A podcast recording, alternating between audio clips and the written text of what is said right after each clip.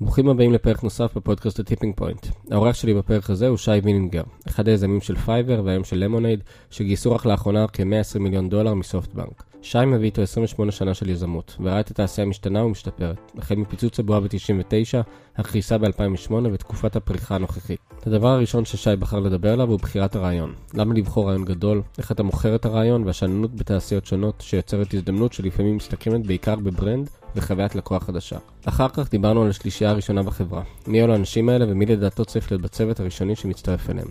אילו תכונות כדאי שיהיה למוביל הצוות, למה לדעתו עיצוב חשוב מהיום הראשון, ולמה הוא מחפש יציבות ונאמנות בצוות הראשוני. שי גם הדגיש את החשיבות ביצירת תרבות נכונה מהיום הראשון, החל מהמיקום של המשרד ועד היכולת לספר את הסיפור של החברה בדרך הכי נכונה. סיימנו בבעיה ששי רואה ב-MVP, ולמה הוא עבר להשתמש ב-MWP. האזנה נעימה.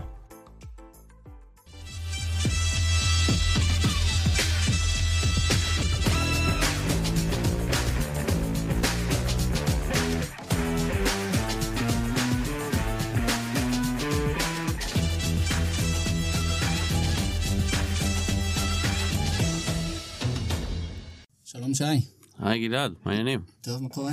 בסדר גמור, בסדר גמור. הגענו בשלום, כל, אה, כולם הסתדרו בדרכים? כן, מצוין, יחסית לעוד יום ברכבת זה עבר, עבר בשלום הפעם. כן, שמעתי לא שאתה תמיד. מגיע, אתה מגיע מחיפה. אני מגיע מחיפה. שמע, זה לא, לא טריוויאלי. לא פשוט בכלל. לא, לא.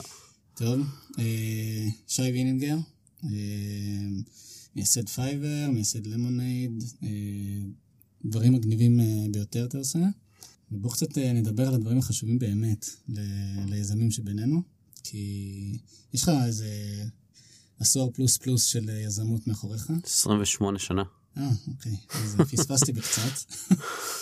אה, ונראה שלמדת כמה דברים בדרך, אתה גם, אתה עושה גם דברים שהם דורשים disruption די רציני, גם בפייבר, גם למונייד. אז ספר לנו קצת מהסודות ש- שאספת לאורך הדרך. וואו, אוקיי. אמ, טוב, אמ, אז האמת היא, אני, אני ככה הכנתי לקראת, ה, לקראת הפודקאסט הזה במיוחד, באופן חגיגי. אה, עשיתי שיעורי בית אמ, והכנתי רשימה של דברים שחשבתי ששווה שווה לדבר עליהם, לא בלי יותר מדי לחפור כמובן, אבל אה, אה, נושאים שכדאי כדאי ככה להתמקד בהם. אני חושב ש... אה, על, אה, על הקמה של חברה חדשה, יש כל כך הרבה משימות ש, שיש לעשות, כל כך הרבה דברים. אם אתה עושה איזשהו אה, ליסט כזה של to do's, אתה תגמור אותו כנראה, אתה יודע, בעמוד אלף, כי כן. יש אין סוף. אז, אז בכל זאת, איך, איך מתחילים? ממה, ממה, מה השלב הראשון? אה, ואני חושב שזה די ברור שהדבר הראשון הוא למצוא משהו שמרגש אותך לעבוד עליו. אה, אבל זה משהו שכל אחד יגיד לך וזה ממש בפלייליסט של הפודקאסטים זה כנראה המשפט הכי נאמר שיש נכון? יש מצב שאני כן, על זה רק באנגלית אני תרגמתי את זה לעברית ניתוח טקסט, ניתוח וויס, אתה כנראה תמצא את זה אחרת. כנראה. אה, אז בכל זאת אז מה איך איך זה עוזר ליזם צעיר בכלל איך איך אתה בוחר מה מה לעשות אז אני חושב ש... אה, בתור אחד שליווה את התעשייה במשך כל כך הרבה שנים אה, ראיתי אותה עוברת אה, תהפוכות מהקריסה והפיצוץ של הבועה ב-99 2000 דרך 2008 והתקופות הטובות אה, של השנים האחרונות. ואם יש דבר אחד שאני חושב שקל לראות מהצד שקורה לתעשייה שלנו זה שאנחנו כולנו גם אנחנו היזמים וגם המשקיעים נהיים הרבה יותר חכמים. אנחנו משתפרים במה שאנחנו עושים, נהיים הרבה יותר טובים. דרך אגב, זה נכון גם לתעשייה הגלובלית, אבל גם לעולם שלנו פה בארץ. אם אתה מסתכל על אה, 15-20 שנה אחורה, לא היו חברות קונסיומר שקמו בישראל כמעט. כן. היום זה נהיה כמעט אה, נורמה, נכון? יותר אה, במרכאות קל ל- להקים חברות חלק, כי אתה, כמו שאתה אומר, הידע נצבר ואנשים מבינים כבר איך עושים את זה, אתה יודע, מחו"ל ודברים כאלה, וה- והיזם שיש לו פה את הרעיון, זה כבר לא איזה משהו כל כך רחוק ממנו. זאת אומרת, הוא יכול כבר להבין אה, את הדברים הבסיסיים לפחות שהוא צריך לעשות בעולם הזה, אם הוא מגיע גם עם ניסיון, אז בכלל. נכון, לגמרי, ואני חושב שיש היום גם כל כך הרבה משאבים אה, אונליין שאתה יכול, אה, אתה יודע, מגיעים אל היזמים היום, עם רעיון ראשוני, שזה פעם ראשונה שהם בונים חברה, הם מגיעים כל כך מבושלים כבר, הם דיברו עם כל כך הרבה אנשים וקראו כל כך הרבה חומר, שבהרבה מקרים אני חושב, אני לא כל כך יודע כמה כבר יש לי לתרום להם, זאת אומרת, הם כאילו יודעים את הכל, עכשיו רק נשאר להם לבצע את זה. כן. אה, אז זה- זה דבר מדהים. הקורס בבית, אה, כן. של אה, איך להיות יזם. כן, לא, אבל אני אומר את זה לא במקום של דווקא ציניות. אני חושב שזה, הלוואי שלי היה את זה בימים ההם, את המשאבים האלה, כי הרבה פעמים אתה גם, אתה יודע, אפילו, אפילו פודקאסט כמו זה, כן. לא היו דברים כאלה. אז היית צריך בעצם ללמוד הכל בעצמך ולהתחיל מחדש, וזה לא ממש יעיל. אני חושב שהיום זה... אומרת, טוב, אז, אז אני חוזר רגע לנקודה הראשונה שלי, בעצם איך, איך אתה, איך אתה בוחר רעיון. עכשיו, יש אה, ליזם טיפוסי המון רעיונות.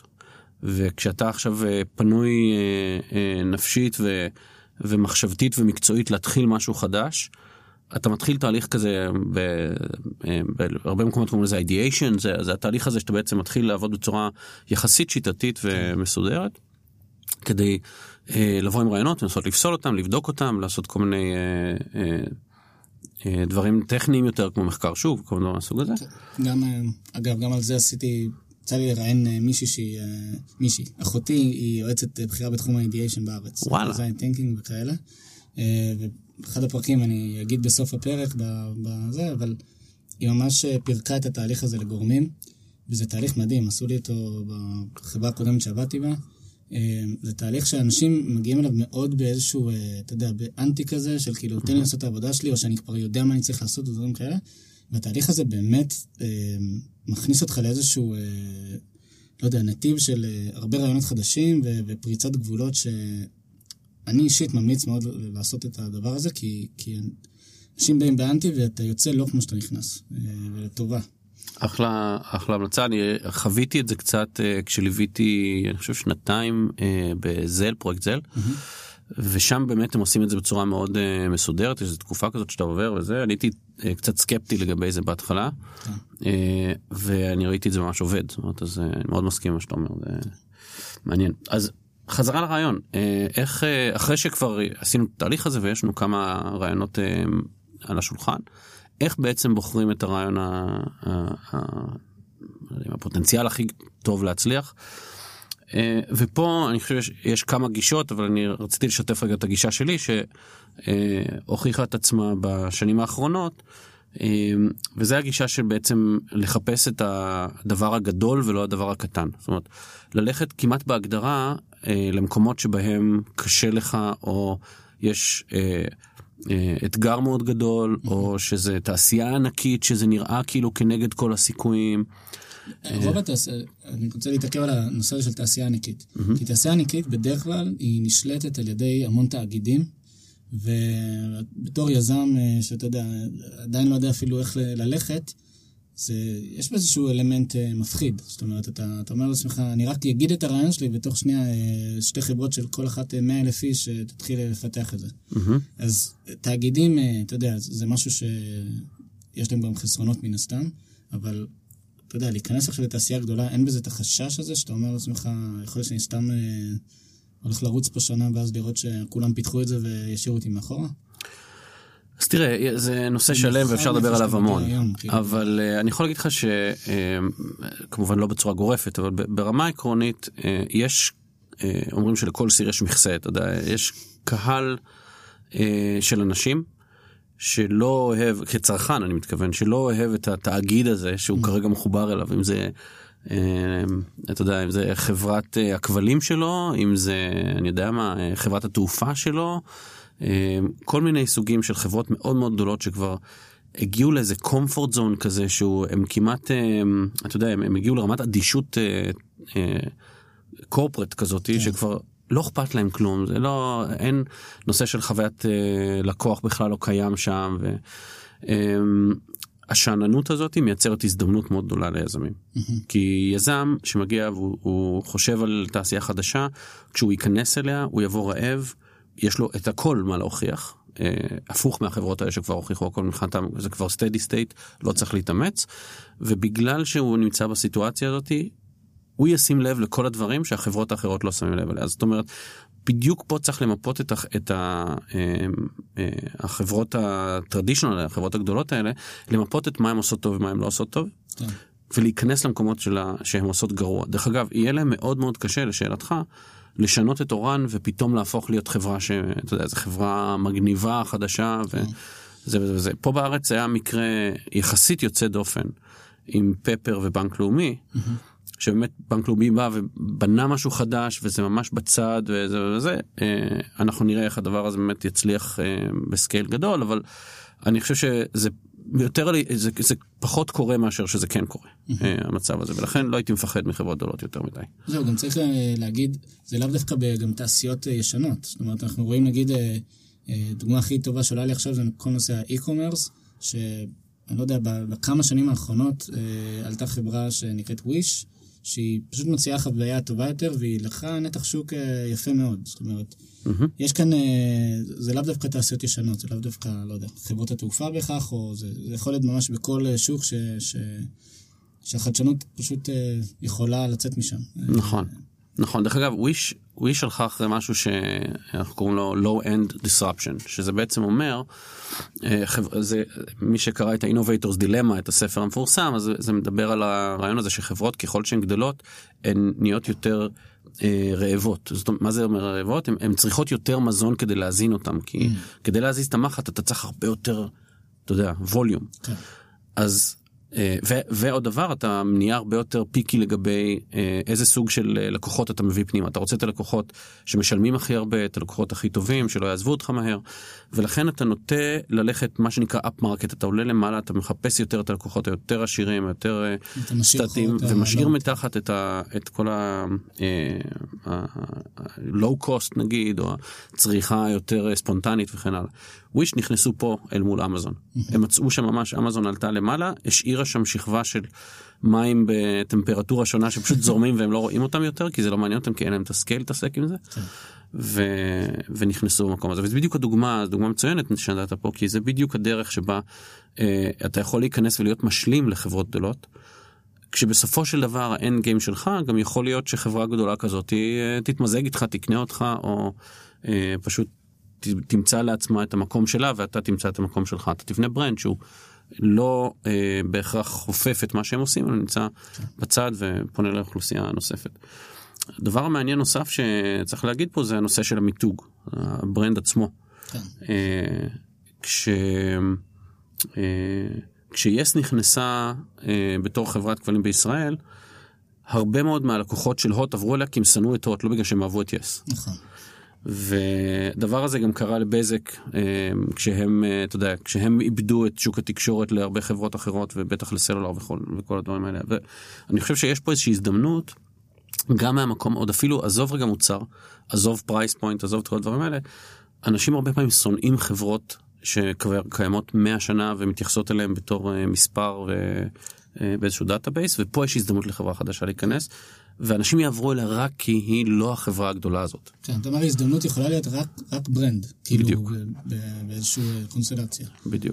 אה, טוב, זה גם מתקשר לדבר הראשון שאמרת, של אה, פפר, שבעצם הם מאוד ניסו לבדל את עצמם מבנק לאומי וכל מה שקורה שם. נכון. אה, כן, אחלה, כאילו, לא, לא חשבתי על זה ככה, אה, אבל, אה, אבל יש פה משהו שהוא מאוד, אה, אה, מבחינת הזדמנויות, אה, שלאו דווקא לחפש את ה-low cost או את הטכנולוגיה החדשה, יש פה דברים שהם, אה, שיש בהם, אה, אה, אתה יודע, הם נוגעים במקומות הרבה יותר עמוקים אצל הלקוח. נכון. אה, שזה סלידה ודברים כאלה. נכון. ואתה יודע זה גם קשור איכשהו אה, לדור החדש של הצרכנים אתה יודע פעם קראו להם מילניאלס אני חושב שזה הרבה יותר מורכב מרק מילניאלס יש פה ריבוי דורות שמתוך כל דור יש קבוצה של אנשים שהיא. היא אה, קבוצה צרכנית הרבה יותר חכמה היום, היא קבוצה שרוצה לצרוך דברים באופן דיגיטלי, באופן מיידי, אה, והקבוצות האלה כמעט בהגדרה מעדיפות לעבוד עם מותגים חדשים מאשר מותגים ישנים. כי כשיש מותג חדש יש סט של תכונות שאתה מניח שיש לו, שלמותג ישן אתה מניח שאין, נכון? תחשוב רגע על חברות ביטוח. אה, אני לא רוצה להגיד שמות של חברות ביטוח ספציפיות בישראל, אבל תחשוב, תדמיין כל שם כלשהו, חברת ביטוח, אני יכול לדמיין איך האפליקציה, אם יש להם, נראית. נכון? מצד שני, חב- חברה חד- חדשה שקמה, שיוצא לה איזשהו קמפיין שהוא פרש כזה, ויש לה איזה שם מגניב וזה וזה, אתה יוצא מנקודת הנחה שכנראה האפליקציה שלהם טובה, ה-customer service שלהם טוב, אולי יש להם אפילו מחירים תחרותיים. זה, זה מספר איזשהו סיפור שכל עוד אתה לא הורס אותו, בצד שני אחר כך שאתה באמת פוגש את הלקוח, מאוד מאוד קשה לשבור את זה לחברות גדולות. כן. גם אה, זה- זה מאוד אה, נכון מה שאמרת לגבי אה, זה שהמילניאל זה אולי, אתה יודע, אולי הם הביאו את המהפכה שהם באמת מסתכלים קצת אחרת על חברות, אבל באמת אתה רואה שבדורות אחרים הדברים האלה, כאילו בדורות קצת יותר מבוגרים, אתה רואה ש, שזה גם מתחיל לעניין אותם. זאת אומרת, כבר נמאס מבתי מלון, אז הולכים ל-Airbnb, וכבר נמאס, אה, לא יודע, לטוס בכל החברות הגדולות האלה, אז טסים בלואו קוסט, ו... ואתה רואה שהדורות האחרים יודעים לאמץ את זה, זאת אומרת, זה לא איזושהי מגפה שרק אצל דור אחד ועכשיו תתמקד רק שם. כאילו הפרסונות שבסוף אתה פונה אליהן, הן יכולות להיות מכל הגילים, זה לאו דווקא הבחור ש, שהוא מילניאל והוא כל היום אה, בטלפון ודברים כאלה. לגמרי, לגמרי, ואני חושב שהצרכן הזה, שכל הצרכן הדיגיטלי, כן, בתרגום חופשי לעברית, יש בו אה, ציפייה לרמת שירות שונה לחלוטין מצרכן רגיל שהוא צרכן אה, אנלוגי או אופליין, לא משנה איך נקרא לזה. כן. אה, והציפייה הזאת, במובן מסוים אפילו, אם תחשוב על זה, רוב החברות, ה, ה, נקרא להן החדשות, כן? אה, Airbnb ו- ודומיהן, יש להם גם, לברנד שלהם איזשהו, מה שאנחנו קוראים לו tone of voice, איזשהו סוג יכולת, זאת אומרת, אופן תקשורת מסוים עם אנשים שהוא כאילו הרבה יותר צעיר, נכון? הוא הרבה פחות פורמלי, הוא יותר כזה אה, חברותי, קליל. חברי, קליל וזה וזה. והרבה פעמים אני חושב ש... אה, שמתכננים מוצר טועים בזה שה-tone of voice הזה, הדרך לתקשר עם הלקוחות שלנו צריכה להיות שונה אם אנחנו מדברים עם קהל צעיר או קהל מבוגר. היא צריכה להיות שונה לפי המוצר שאנחנו עובדים עליו, לא לפי הגיל שאנחנו פונים אליו. אה, אז התחלנו את כל זה מהמקום של מונשוטס, של מה שנקרא, כן, רעיונות ענקיים כאלה, של לחשוב בענק ולנסות ללכת אחרי תעשיות גדולות. אני רוצה להגיד על זה אולי עוד, אה, עוד שתי מילים, כי בעיניי זה, זה ממש אה, מפתח משמעותי ל, לכל מה שאתה אחר כך תעשה בסטארט-אפ שלך. אה, אין מספיק כאלה. ואני רגע אקח את זה למקום המקומי, ל- ל- לארץ הקטנה והנחמדה שלנו. אה, שהיא גם, אה, ש... שהיא סובלת מזה. היא סובלת לא מזה? מעט, אה, יש ביקורת לא מעט על תעשיית ההייטק בארץ שהיא נכון. מכוונת אקזיט, כאילו. תראה, לכוון אקזיט, אה, בוא, זה יכול להיות דיון שלם שאפשר לנהל עליו, אה, כן, אה, להריץ עליו כמה פודקאסטים, אבל אני לא רוצה להיות ציני כלפי אף אחד. אני חושב שזה לגיטימי, כל אחד צריך לתכנן לעצמו את, ה, את האסטרטגיה שלו, איך הוא רוצה לגרום לחברה להצליח ולהתפוצץ. יש כאלה שמעדיפים לעשות את זה תחת אצטלה של ברנד הרבה יותר גדול, שיכול לקחת את זה ולעשות לזה אקסלרציה, ויש כאלה שמעדיפים לעשות את זה לבד. אני חושב שהכל כשר. אני הייתי אולי מתמקד יותר דווקא בצד, ה, אה, בצד של השאיפות. זאת אומרת, כשאתה מכוון נמוך, אתה כנראה תפגע נמוך יותר.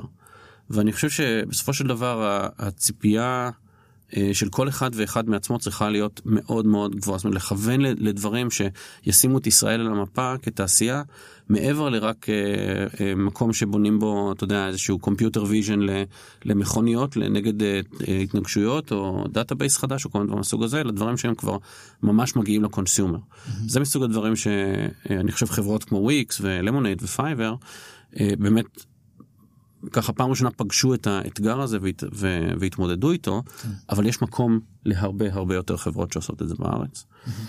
אה, הנקודה האחרונה שרציתי להגיד לגבי הגודל אה, של הרעיון זה דווקא בהקשר לגיוס כספים.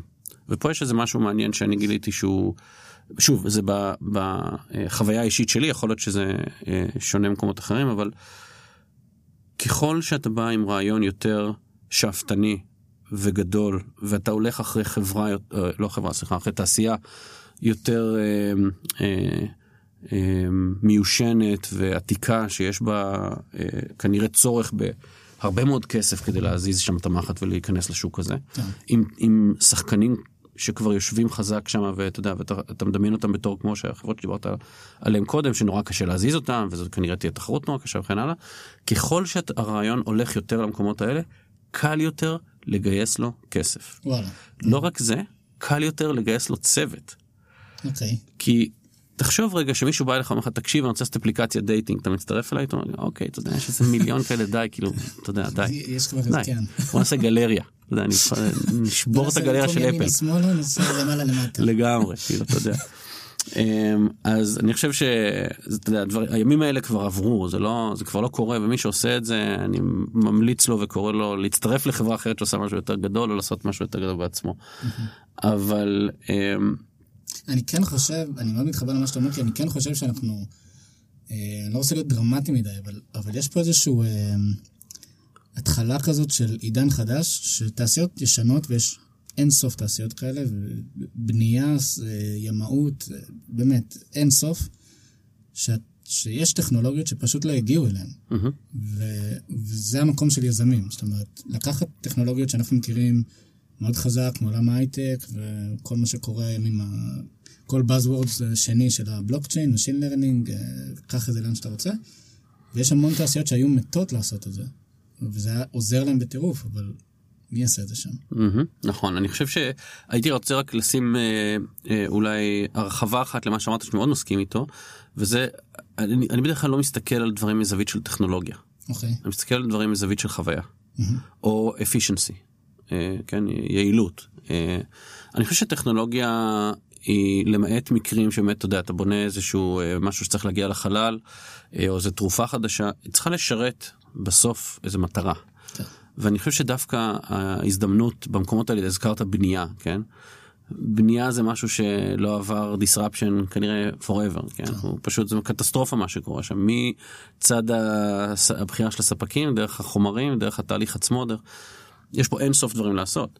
Uh, הטכנולוגיה שתצטרך פה, לא יודע אם היא צריכה להיות כזאת מתוחכמת, mm-hmm. אבל אם אתה תסתכל על זה מזווית ראייה שהיא הרבה יותר uh, יעילה, uh, חדשנית, כמו שאנחנו עושים ביום יום שלנו בכל חברה טכנולוגית, אתה יכול להביא לשם הרבה מאוד disruption.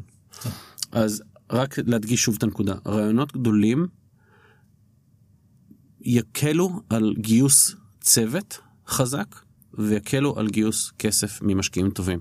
משקיעים טובים לא מספיק רואים צוותים שבאים אליהם ואומרים אנחנו רוצים להתמודד עם בעיה משמעותית. זה אומר משהו גם על, על היזם, הרי בסופו של דבר יש תהליך של selection שקורה, אתה יודע, בתור משקיע שאתה יושב מול קבוצה, יש לך מעט מאוד אה, סיגנלים שאתה יכול להשתמש בהם כדי לנסות להעריך אם החברה הזאת הולכת להיות מצליחה או לא, או אם היזם הזה הולך להצליח להביא ולדלבר את מה שהוא טוען. עצם העובדה שאתה מגיע עם רעיון מאוד מאוד גדול מספרת עליך סיפור שלם שאתה לא צריך לספר אותו במילים, הוא פשוט כבר קיים. הבנתי אותך.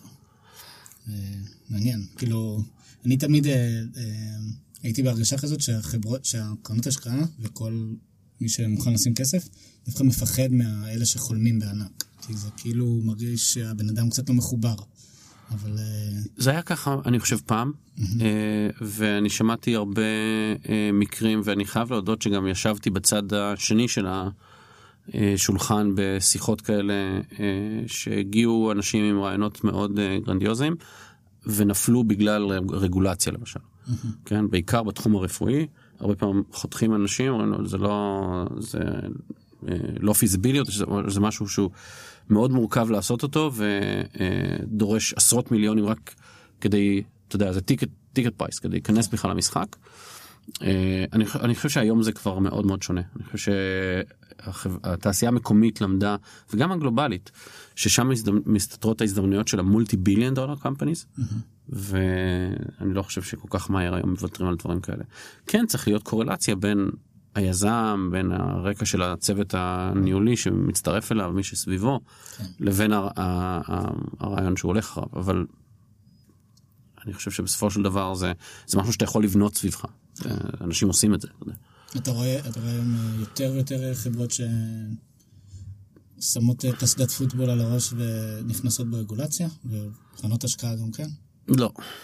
אני חושב שזה עדיין אה, רחוק מזה. אה, גם בתעשייה שלנו, אה, שכמו שאתה יודע, לא צריך להיות מבין גדול ברגולציה לדעת שבתחום הביטוח, בנקים ומטוסים ותרופות, יש הכי הרבה רגולציה ש, אה, שבכלל יכולה להיות קיימת, כן? זה, זה סיפור מאוד מאוד קשה ומורכב, אבל א', טוב שהוא שם, וכשאתה מבין שטוב שהוא שם ואתה מבין שבסופו של דבר רגולציה נוצרה לא בשביל להקשות אלא בשביל לעזור לאנשים אה, אל מול גופים מאוד מאוד גדולים ואכזריים שאותם אתה רוצה הרי to disrupt בכל מקרה, כשאתה מבין את הסיפור ואתה זורם עם הסיפור הזה, ואתה אומר אני לא אנסה להילחם ברגולציה, אני אנסה להבין אותה ו-to hack it, זה משהו אחר לגמרי. יש הרבה מאוד, אתה יודע, בכל דבר משפטי יש הרבה מאוד חורים שאתה יכול, יש הרבה מאוד אה, מחילות קטנות שאתה יכול לעבור דרכם אם אתה בגודל הנכון. ו... נראה לי, נראה לי המצאת פה מושג של regulation hacking. אה, כמו שיש growth hacking וכאלה, אז אה, כן. לגמרי זה. כן. אתה לוקח את הרגולציה ואתה אומר, אוקיי, זה החומה שלי ועכשיו אני אמצא את החורים. נכון ודרך אגב הרבה פעמים החורים האלה הם משפטיים אבל הרבה פעמים הם חורים של ריליישנשיפס ואתה תהיה מופתע כמה אה, דברים בסוף נופלים על פגישה אישית עם מישהו בצד השני שגם הוא אתה יודע הוא, הוא עושה את העבודה שלו. הוא התפקיד שלו הוא להגן על הצרכנים. אה, ובסופו של דבר אתה יודע הוא אתה יודע אם אתה נותן לו את הכלים בשביל לעשות את זה ובסופו של דבר החברה האלה רוצים גם לראות disruption זה טוב להם. אז מי שמפחד ממשהו רק בגלל רגולציה לא הייתי ממליץ לעשות את זה ההפך הייתי על פי זה בוחר את הרעיון היום. טוב, תקפת את נושא הרעיון מכל זווית אפשרית. כן, כן אה, אולי נקפוץ פה על קצת דברים כדי שזה לא לא, יהיה ארוך מדי. אני... אה, התחלת, לפני שפתח לכם את המיקרופון, אמרת לי על כל נושא הגיוס הצוות הראשוני וגם הגל השני. נכון. אה, של העובדים. אז בוא קצת תן לנו, אתה יודע, את ה- את ראיית העולם שלך על זה, כי אמרת לי דברים שהם מאוד מעניינים וטעויות שהן נפוצות. נפוצות בתחום. כן. אה, אז אני רק אגיד ש... אם- אני, אני אסתכן בלהישמע מיושן כי אני כבר אמרתי את זה לא פעם ולא פעמיים ואני חושב שגם היום כמו שאמרתי קודם התעשייה כבר נהיית הרבה יותר מתוחכמת כן? אז אה, אני לא הולך להגיד פה איזה מין משהו סנסציוני אבל עדיין אני כן רוצה אה, להדגיש את החשיבות של זה וזה ה- מה שאני קורא לו the core trio זה ה... זה ה- השלישייה הראשונה שנמצאת בחברה שהיא בעצם התפקיד שלה הוא להקים את כל מה שקורה אחר כך. אמ, באופן אישי אני אגיד וזה מאוד שונה בין יזם ליזם אני לא מתחבר ל- להקים חברה לבד בעצמי.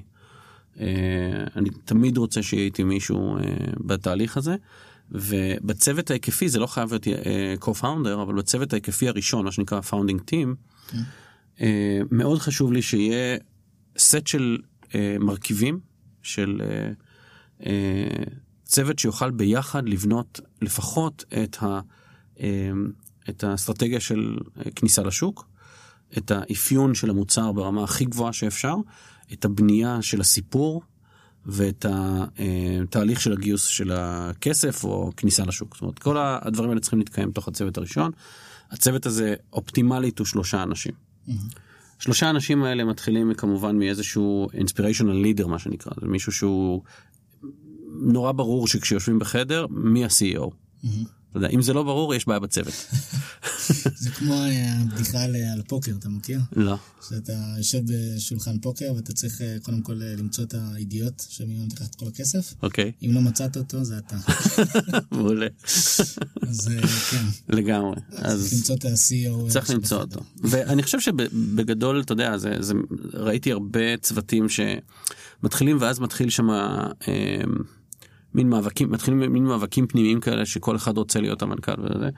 אני לא חושב שזה תפקיד שצריך להיות כזה נחשק, אני חייב להודות, ואני מקווה שדניאל השותף שלי עכשיו אה, לא מקשיב לפודקאסט הזה.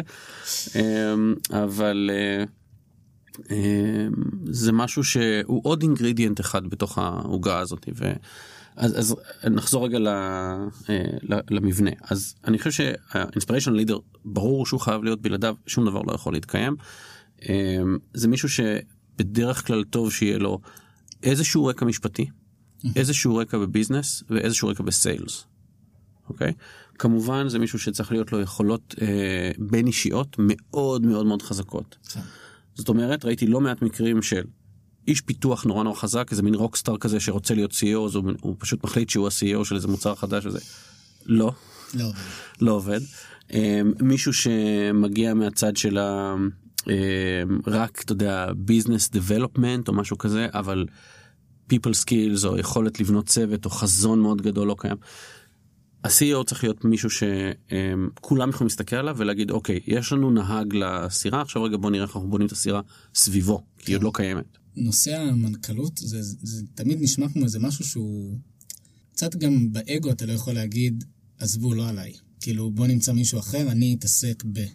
אה, ואתה רואה שבאמת, הרבה פעמים זה נופל על זה, על מישהו ש, שהוא, כמו שאתה אומר, הוא לא visionary מספיק, והוא לא team אה, player מספיק, והוא לא מבין את ה business מספיק, אתה צריך מישהו שהוא קצת uh, כזה all around, מאשר מישהו שהוא, לא יודע, מומחה בטכנולוגיה של הסטארט-אפ, או, או מישהו שעשה הרבה דברים ב, רק ב business, אה, ועל זה דברים, אתה רואה ש, שדברים לא מתניעים על זה אפילו לפעמים. נכון. על זה שאין לך את המישהו הזה ש... כמו שאתה אומר, אתה רוצה לבנות סביבו סירה ו... ויאללה. בדיוק, אמ, לגמרי. אז, אז זה הדבר, הבן אדם הראשון. אליו מספר 2 זה מעצב slash product guy. הרבה פעמים זה, החלק הזה מפוספס בחברות. אני חושב שהיום פחות ופחות, יש לא. הרבה יותר מודעות לזה היום, אבל לא בהכרח ב core team, אני מדבר על co-founder שהוא כזה. אז אני מחפש קודם, אם אה, אני בונה חברה דמיונית מחר, אני מחפש קודם co-founder שהוא designer ברמה הגבוהה ביותר שיש, אה, אי אפשר להתפשר פה, זה לא, ה-80 אחוז הוא כמו 20 אחוז. זה כמו step function כזה, יש לך את ה top tier, זה שלושה אולי ארבעה אנשים ברמה הזאת שיש היום בארץ, ובחו"ל יש הרבה יותר. למצוא את הבן אדם הזה, ישנה את הגורל של החברה שלך, ישנה את הסיכוי שהחברה תצליח, בצורה ששום פונקציה אחרת בארגון לא תשנה אותה. אמ, בעיקר לשלב הראשון. אחר כך זה, כשהחברה גדלה, ברור שאתה יכול לזכור את האנשים האלה ולעשות את זה יותר, אה, אה, יותר סקיילבל כזה, אבל בהתחלה אתה לא יכול לעשות את זה בתשלום, זה לא יכול להיות outsourced. זהו, תמיד, תמיד רואים שהעיצוב וכל הנושא הזה הוא באמת דברים שאתה ככה עושה על הדרך בכל מיני עבודות זמניות אה, עם אנשים מבחוץ, אבל אתה מדבר על, על design, קודם כל מעין full stack design כזה, מישהו נכון. שמה micro copy ועד ה landing page ועד הדף help, ב, לא יודע, באפליקציה, אתה אומר, אני רוצה שיהיה איזושהי שפה אחידה, design, שהוא יהיה ברמה הכי גבוהה שיש, כי, כי בעצם זה כאילו. הפנים של החברה מהיום הראשון. אז מה שאתה מתאר זה מה שנקרא visual design, סליחה על האנגלית כי יש מושגים שאני פשוט לא יודע איך אומרים אותם אפילו פה, ב... אני לא חושב שיש לנו מילה ל-visual design, עיצוב, אה, עיצוב חזותי, נכון. אמ, אבל design, אה, design thinking, על זה אני מדבר, אני מדבר על מחשבה, חשיבה עיצובית שהיא באה לידי ביטוי בכל דבר שהחברה עושה, מהרמה של איך נראה אמ, אה, המוצר, איך נראה, איך נראית החוויה של ה... אמ, אתה יודע, customer service, דרך ה...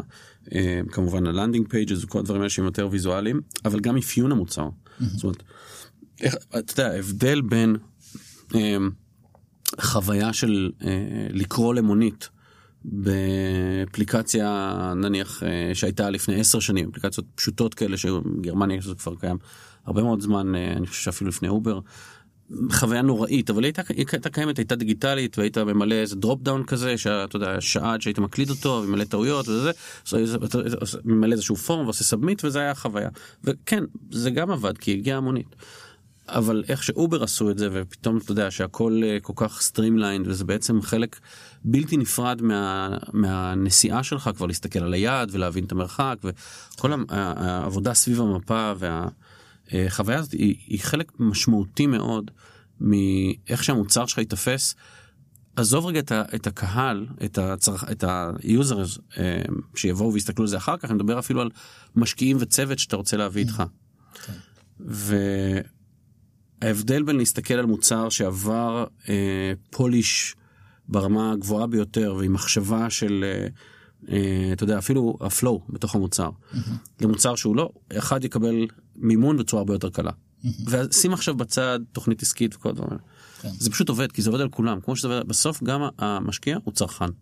והרבה מהמשקיעים מסתכלים על מוצרים מהעיניים שלהם אם אני הייתי משתמש במוצר הזה אם אני הייתי רוצה אה, אתה יודע להיות צרכן של זה ולשלם על זה או מה שלא יהיה. וברור שאתה רוצה לעשות את זה על מוצרים שעוברים תהליך עיצוב אה, ברמה הרבה יותר גבוהה. כן. אז זה מספר 2. אה, מספר 3 זה כמובן ה engineer.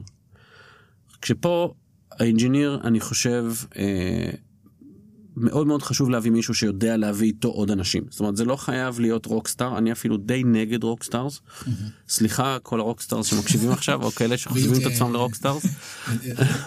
הפלת להם את הגיטרה החשמלית. כן. אה, אני פשוט, אתה יודע, מניסיון שלי, כל. כל, כל rockstars שגייסתי בחיי, הסתיימו בפיצוץ. וואלה. זה תמיד איכשהו זה אתה יודע זה כמו אה, אתה יודע זה כזה זה משהו שמתפוצץ וזה אין זה יכול להיות אה, מדהים כשזה עובד וזה מתפוצץ רע וזה הולך אה, הולך למקומות לא טובים כי זה לא סוסטיינבל אתה צריך אנשים שהם יכולים להיות הרבה יותר יציבים. ש... אתה יודע מה בוא אני אתחיל את זה מההתחלה כי אני לא רוצה להגיד הרבה יותר. אוקיי. אתה צריך מישהו שהוא שותף טכנולוגי שהוא יכול להסתכל קדימה, שהוא יכול אה, לראות צוות סביבו ולא רק להיות סוליסט. הרבה פעמים אתה לוקח אנשים שאתה מוצא כי אתה יודע חיברו אותך למישהו והוא נראה אתה יודע איזה מפתח iOS וגם יודע backend וגם יודע זה וזה מתחיל לבנות לך משהו שהוא דרך אגב בדרך כלל רקוב מהיסוד כי אף אחד לא יודע גם וגם וגם את, את כל הדברים טוב. אה, ואם הוא יודע אותם טוב הוא יהיה מישהו שיהיה נורא לעבוד איתו כי כשאתה תגייס את עובד מספר 2 הוא לא ייתן לו לעשות שום דבר כי הוא לא יסמוך עליו. זהו, אני באתי להגיד שצריך להיות גם people person. בדיוק. כאילו, מישהו שבסוף אין מה לעשות בו, בוא נשים על השולחן. לפעמים קהילת המפתחים היא היא קהילה שאתה יודע, קשה, אתה צריך אה, לדעת איך לפנות לאנשים האלה, כי צריך לחבר אותם טוב למוצר, וגם לחבר אותם טוב טכנולוגית.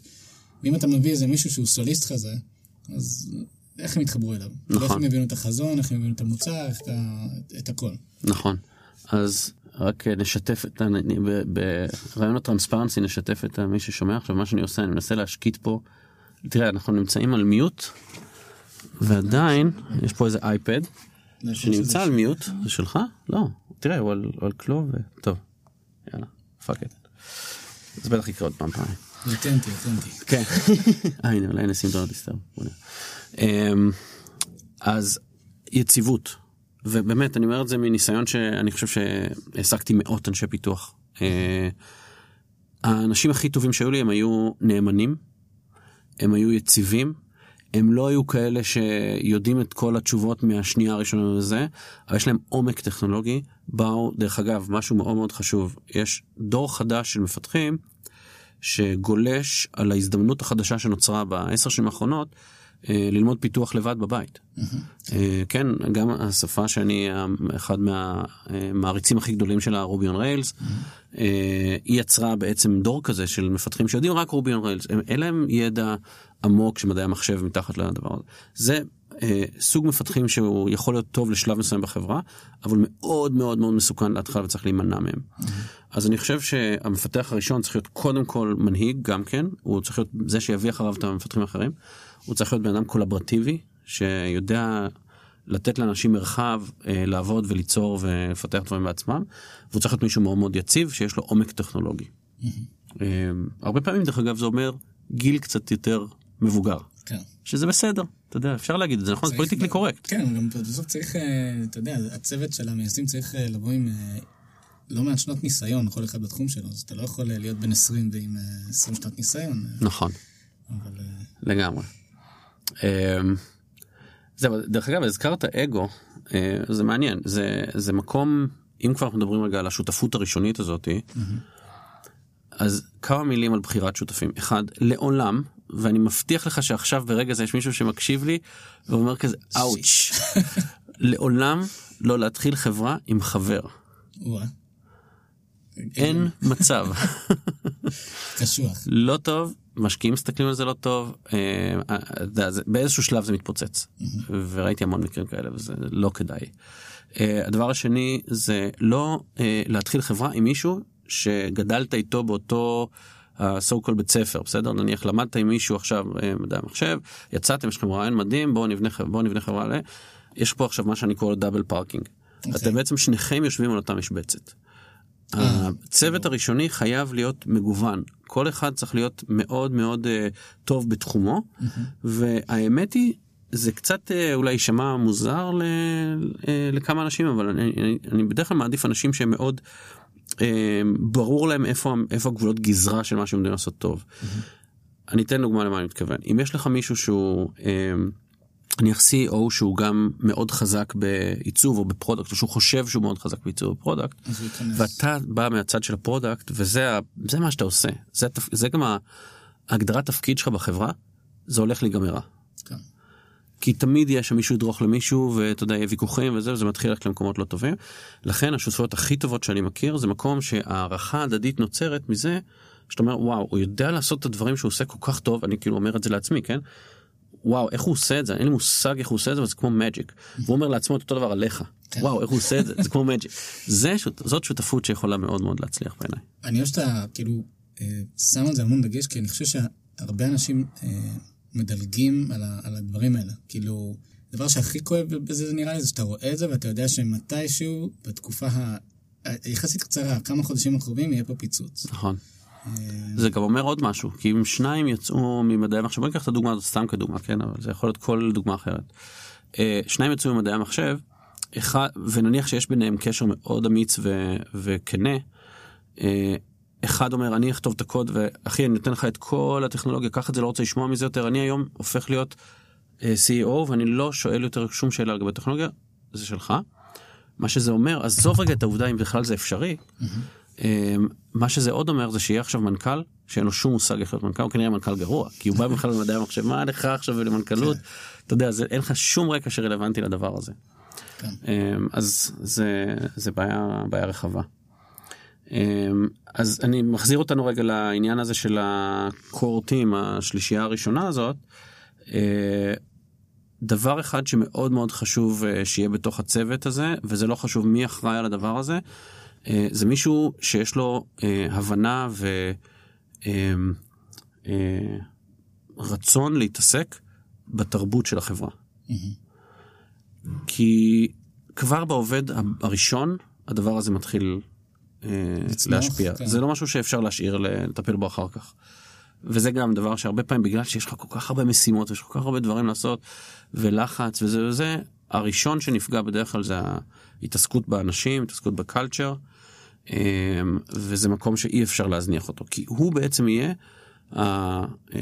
האקסלרטור לשלבי הגיוס הבאים שלך. בסופו של דבר אנשים מדברים על איך אם טוב להם לא טוב להם. לכל אחד יש חברים וכמה מאמץ שאתה תשקיע באנשים שלך ובאווירה שבתוך המשרד ותחזיר את עצמה בצורה מדהימה. אנחנו, אני תמיד אהבתי למשל אה, למצוא את המשרדים הכי מגניבים שיש וליצור אווירה מאוד מאוד כיפית במשרד. דרך אגב, זה לא נועד כדי לגייס, זה לא כדי להקל על הגיוס, זה באמת כדי שיהיה לנו כיף. כן. באמת כדי שלאנשים יהיה אווירת יצירה ואווירה של בית וחמה כזאת, אווירה חמה והפוך מהרבה מאוד משרדים היום שזה, אתה יודע, מגדלי זכוכית, כנראה בבעלות של עזריאלי או של אלקטרה, נכון? כן.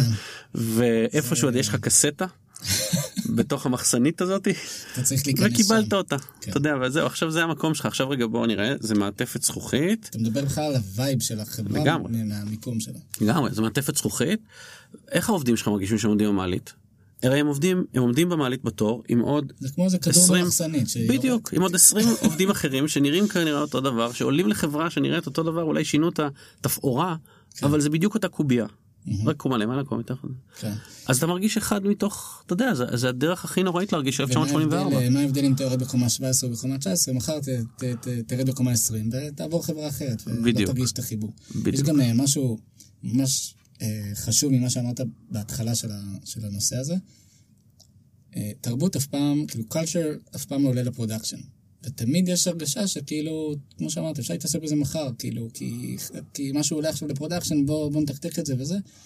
ואז זה, זה נדחה ונדחה ונדחה, ופתאום אתם כבר חברה של 20 איש, ואתה מתחיל להבין ש...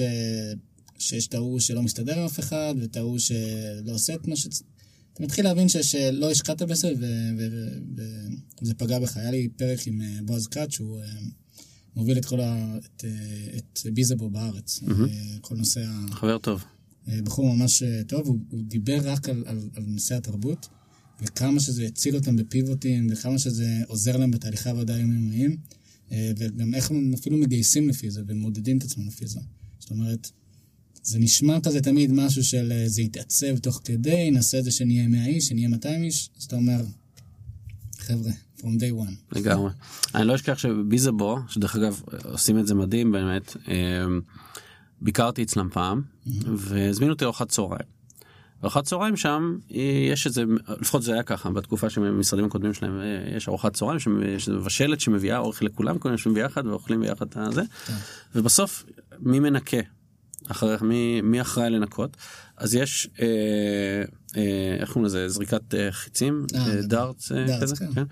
אה, שכל אחד אה, זה ומי שקיבל את הניקוד הכי גרוע הוא עכשיו צריך לנקות אה, זה- זה- וכאילו זה היה ככה המון המון זמן בעיקר אותם לאורך תקופה גדול. וזה תמיד היה וזה היה מין כזה טקס שהיה קיים שם זה כולם נורא התרגשו גדול. לקראת הדבר הזה נשמע זה דברים קטנים אבל אבל אם אתה עושה אותם נכון ויש את התשומת לב לזה אז אז זה עובד מדהים אה, כן ביזבו חברה חברה מהממת. דיברנו עכשיו, דיברנו גם על הגיוס, כאילו התחלת לדבר על, על סבב הגיוס של העובדים ה- הנוספים, כאילו, אה, ודיברת באמת על הנושא של, של התרבות שאתה צריך אה, אה, גם להגדיר אותה בשלב הזה. נכון. ויש את, ה, את השכבה הבאה, הבאה שהיא בעצם, אה, אתה יודע מה, לא בטוח שזה אפילו שכבה, זה מאוד תלוי מי, ה, מי יש בגרעיני יזמים. אבל היכולת לספר סיפור, היכולת לספר סיפור היא בעיניי כמעט אה, אומרת, היכולת של סיקרט חברה ופן לספר כזה של חברה, סליחה? היכולת של חברה לספר. של חברה, כן. ושל חברה, אבל דרך האנשים שבה, בסופו של דבר החברה היא, אתה יודע, empty shell. כן. אמ, אז היכולת הזאת של לספר סיפור, אם זה בכתיבה, אם זה על במות, יש כאלה שמציגים מאוד טוב, אה, אה, אה, יודעים לתת קינורטס מעולים, ואתה יודע, אמ, יש כל מיני דרכים לעשות את זה, אפילו בפודקאסטים מהסוג הזה, אבל היכולת לספר סיפור, גם את הסיפור של החברה שלך וגם את הסיפור של הדרך שאתה עושה, זאת אומרת, אתה יודע, אנחנו למשל בתחום הביטוח, אנחנו הרבה פעמים מדברים על דברים שהם בפריפריה. זה נקרא thought leadership, כן? אתה מנסה לייצר איזושהי, אה, אה, קצת ownership על תחומים מסוימים שרלוונטיים לעולם שלך ויכולים לצבוע את החברה שלך באור מסוים. אוקיי. אז אנחנו מדברים הרבה על AI, אנחנו מדברים הרבה על customer experience, אנחנו מדברים הרבה על design, אנחנו בכלל לא קשורים לביטוח, כן? זה לא נושאים שלא קשורים לשום דבר. אבל היכולת לדבר עליהם, עצם זה שחברת ביטוח מדברת על design, חברת ביטוח מדברת על AI, אומר המון על חברת הביטוח, נכון? כן. אמ, ואני חושב שאותו דבר אתה יכול לתרגם לכל תחום. אני חושב שהנושא, היכולת של הכתיבה אה, וההתבטאות של האקזקיוטיב טים בחברה הוא מאוד מאוד חשוב. לא תמיד יש את היכולת הזאת, אבל לפחות צריך למצוא את הבן אדם שיכול. ודבר נוסף זה ההתעסקות עם אה, מה שנקרא PR, כן, עם, עם, עם המדיה, איך, איזה מערכת יחסים אתה יכול ליצור, בעיקר אם אתה direct to consumer, אבל לא רק. איך אתה יכול ליצור מערכת יחסים טובה עם עיתונאים בעיתונות הרלוונטית. דרך אגב, יש, יש פה גם את ה TechCrunch ים של העולם, אבל יש גם את העיתונות שבסוף הצרכנים שלך, אם אתה direct to consumer קורט, שזה בכלל לא TechCrunch, כן? בדיוק היה לכם לפני כמה שבועות את הפרסומת הזאת שחברת ביטוח אחרת עשתה, State Farm, כן. כן, שהיא כאילו צחקה על זה שאתם משתמשים בבוטים. אמ, ודווקא אני זוכר שאתם לקחתם את זה ואמרתם, תראו, הם, הם אפילו מכירים בנו, ואפילו אני זוכר שראיתי כמה פוסטים שלך על זה, ופוסטים של אנשים אחרים שעובדים בחברה על זה. כל נושא ה-PR הזה הוא משהו ש... שצריך לדעת להתמודד איתו. כאילו, אתם התמודדתם מזה בדרך שהיא מאוד, אה, כאילו, מקבלת ואתה יודע, מחי... מחויכת, ודווקא אמרתם, כן, זה מעצים את, ה... את, את הדברים שאנחנו עושים, את ה-AI ואת ה... את הדברים המהירים יותר. ו... והכול. אז כל ההתמודדות הזאת עם PR היא משהו ש... אתה גם לא יודע מאיפה זה יתקוף אותך לפעמים. אה, במיוחד, במיוחד אם אתה B2C, אה, שם זה הרבה כן. יותר אה, קשוח. תראה, אז אני חייב להגיד שזה, אני מנסה להיזכר, נראה לי שזה המקרה הראשון בקריירה שלי, שחברה תקפה אה, משהו שאני מעורב בו. אה, זה לא דבר שקורה הרבה. וזאת הייתה טעות שלפי דעתי הם פיטרו את כל מי שהיה קשור לקמפיין הזה ואם לא אז זה מה שהם צריכים לעשות כי זה היה גול עצמי הכי גדול שהם הכניסו לעצמם ever בעצם State Farm שזה החברה הכי גדולה בארצות הכריזה על זה שהיא לא הולכת לעשות bots. היא לא יכולה לעשות עכשיו היא נעלה את עצמה בפוזיציה. כן. זה- עזוב רגע אותנו אנחנו בכלל לא קשורים לסיפור עוד, עוד לפני זה כן אבל אה, אני שם את זה רגע בצד. כן, זה, זה, זה מצחיק, לא, לא חשבתי על זה ככה. היא פשוט אמרה, חבר'ה, אנחנו לא יודעים... לא מאמינים לעשות את זה." למה אנחנו לא מאמינים בבוטס? זה בדיוק כמו שאני חושב שזה הבנק, אה, אני מתנצל אם אני הולך להגיד משהו נכון עכשיו אה, על איזשהו בנק, אבל אני חושב שזה היה בנק מזרחי. שאמר אצלנו יש רק בני אדם אין את כל האפליקציות האלה וזה נכון. ראיתי את זה והתרגום שלי היה לא הצלחנו להרים אפליקציה אין לנו אף בן אדם מוכשר שמסוגל לעשות את זה זה גדול עלינו כן. בוא המשרד פרסום ישב ואמר בואו רגע נתמקד במה שאתם טובים בו כן. אז עזבו את האפליקציות ובואו נעשה double down על, אה, על בני אדם וזה בעיניי בדיוק זה זה מספר סיפור הפוך הרבה יותר רע ממה שהם חושבים שזה מספר על עצמם. כן. לאוכלוסיות ש... שלהם זה רלוונטי, כן? זאת אומרת, מי שרוצה לשמוע את זה וזה טוב לו, יופי, אבל זה לא אלה שאנחנו פונים עליהם, ולכן זה רק, כן. רק עוזר הם- ל- עכשיו הם- לבידול. כן, אם הם יעשו עכשיו אפליקציה משוגעת, והם ינסו לדחוף אותה, אז, אז כולם יגידו, אתם נותנים פה מסר אחד ואז הופכים אותו. לגמרי. כן. כן, אז זה מצחיק, אבל הגענו לזה דווקא ממקום יותר כללי, שזה היכולת לשלוט במסר, ואתה יודע, אנשי פרסום קוראים לזה earned- media. הרי כשאתה יוצא ואתה, אמ, אה, ואתה רוצה להתחיל איזשהו קמפיין של להגיע ללקוחות, אתה בדרך כלל אחד השרירים שיש לך, יש לך כמה דרכים, כן, אתה משתמש ב content marketing, ויש לך, אם יש לך חברה שיש לה הרבה מאוד מזל, אז יש לה גם איזשהו network effect, כמו שהזכרת קודם את גיגי לוי כן. אה, בשיחה שלנו לפני הפודקאסט, והיא יכולה להיות לו, ו- אבל בסופו של דבר לכל חברה כמעט, אלא אם כן אתה פייסבוק, וואטסאפ אה, כאלה, אתה צריך להשתמש ב... אה, paid acquisition, מה שנקרא, כן, אתה צריך לקנות traffic, ואתה צריך לקוות שה traffic הזה יכול להתקנוורט ללקוחות וכן הלאה. הדבר הזה מאוד מאוד יקר היום. המושג earned media הוא בעצם אומר השווה ערך של כמה הייתי צריך להשקיע בכסף כדי לקנות את, ה, את אותם הלקוחות, את אותם הטראפיק, אבל בפעולות אחרות שעשיתי. כן. זאת אומרת שכל כתבה שאנחנו, הסטייט פארם למשל הזה, שהביא לנו המון המון המון אה, אה, תשומת לב עולמית, אה, וברור מ- גם מלקוחות שלנו, כי זה הכי, אה, בצ- בצד של consumer זה נכנס לכל מיני מקומות כאלה שבדרך כלל ה consumer, אה, זאת אומרת שה end user שלנו בכלל לא נמצא בהם, זה פתאום מגיע למקומות שלא יכולנו להגיע לשם בדרך קלה. אה, הרוויח לנו שווה ערך להרבה מאוד כסף ב-paid acquisition. אני אומר את זה ממקום של שליטה במסר של PR. כי PR בסופו של דבר הוא הדרך הכי זולה, אם אתה מצליח לעשות אותו טוב, היא הדרך הכי זולה להביא משתמשים. כן. והיא גם sustainable, כי רוב הדברים שקורים ב-PR נכתבים באיזה שהם אה, outlets אונליין, ואחרי זה, אתה יודע, זה עוד SEO, זה עוד כל מיני, זאת אומרת, יש לזה value מאוד גדול. אה, רגע, לפני שאתה ממשיך, כי אנחנו ממש הגענו לסוף. מבחינת הזמן שלך, ואמרת לי משהו ממש אה, מעניין לפני הזה. כן, יש לך בערך אה, דקה להגיד. נכון. MWP. כן. בוא תן קצת אה, בדקה וחצי שנשארו, אה, מה זה ולמה MVP מת, ו... אה, טוב, אני, אני לא רוצה להיות קיצוני, כן? MVP, אני לא יודע אם MVP מת. אולי... יכול להיות ש-MVP מת בדברים מסוימים, אני חושב ש-MVP, minimal viable product, הוא גישה טיפה, אה, אולי צרה, הסתכלות טיפה צרה לגבי איך אתה עושה בדיקה של product market fit, איך אתה בודק שהמוצר שלך באמת אה, אה, מדבר אל הצרכן, מביא את ה value שאתה חושב וכן הלאה. הבעיה עם MVP זה שתחשוב רגע על אה, כל האפליקציות שאתה הכי אוהב להשתמש בהן, אפליקציות ש- שאתה אתה אוהב להשתמש בהן לא רק בגלל הפונקציונליות, אלא גם בגלל החוויה שיש בהן, תקלף מהם עכשיו את החוויה, ועכשיו תחשוב אם היית משתמש בזה או לא. כן. זה כאילו לוקח החוצה משהו שהוא כאילו מתעלם מהעובדה שחוויה יש לה impact על לקוחות, על, על market share וכל הדברים האלה. אני חושב שזה בדיוק הפוך. אני חושב שהחוויה היא כמעט מה שעושה את הטריגר הראשון אצל צרכן בכלל לרצות להשתמש במוצר שלך. חלק גדול מהטוויטים שאנחנו היום מקבלים, אה, דרך אגב אין כמעט כאלה בטוח שמקבלות, אתה יודע, סושיאל באז. מי רוצה לתת... אף אחד לא כותב על זה. המון uh, מהטוויטים שאנחנו מקבלים דווקא סביב הנושא הזה של החוויה. כאילו זו חוויה מדהימה גם אם זה פנו אלינו באופן ישיר ל customer service שלנו אבל גם האפליקציה עצמה חלק מרכזי מהטוויטים שלנו זה זה.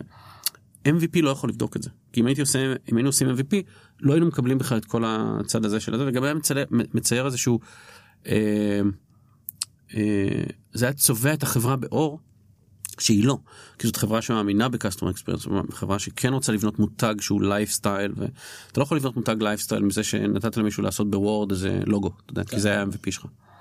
אז אני חושב ש-MWP זה הגישה שאנחנו אה, משתמשים, ובעצם אומרת ה minimum wowable product. זאת אומרת, אם אני צריך לבנות איזשהו thin layer שהוא בחלקו אולי אפילו לא אמיתי, אלא רק אמור לבדוק משהו, אני מעדיף להשקיע בחוויה ולעשות את, את ה-thin layer, את החלק הטכנולוגי דווקא. אז אה, המוצר עדיין תהיה, ירגיש כאילו יש מאחורה, אתה יודע, עבד פה designer, כאילו זה המוצר הסופי, הבנתי. אה, והבאנו את זה, את זה למצב שהחוויה היא perfect, ואחר כך מה שנשאר זה רק אולי לבנות אותה כמו שצריך, שיהיה בדרך שהיא scalable מאחורי הקלעים. יפה. ואז אתה אומר, אם הלקוח שלי הוא engaged לחוויה, אז, אז אני אשפר לאט לאט את הטכנולוגיה ככה שהיא תהיה, לא יודע, יותר... אה, יותר scalable, שתתמוך בזה, אתה יודע, whatever. זה גם דרך אגב דרך מדהימה אה, לחסוך לעצמך לכתוב ספקים נורא מורכבים. כי בסוף מה שאתה עושה, אתה אומר, אוקיי, יש לי פה משהו שעובד, בוא עכשיו תבנה את זה ככה, רק כן. סקיילבל. יפה. אה, שי, נגמר לנו אה, הזמן. נגמר לנו הזמן, היה לי סופר מעניין. זהו, רק, כיף. רק חייב להגיד שאם היית אומר לי ב-2015, שאתה הולך לבנות חברת ביטוח ולקצר תהליכים של אה, כמה חודשים לכמה שניות, הייתי מביא לך כוס מים קרים בכיסא לשבת, אבל אה, נראה שאתם בכיוון טוב. כן, כן, משתדלים. תודה רבה, תודה על הזמן.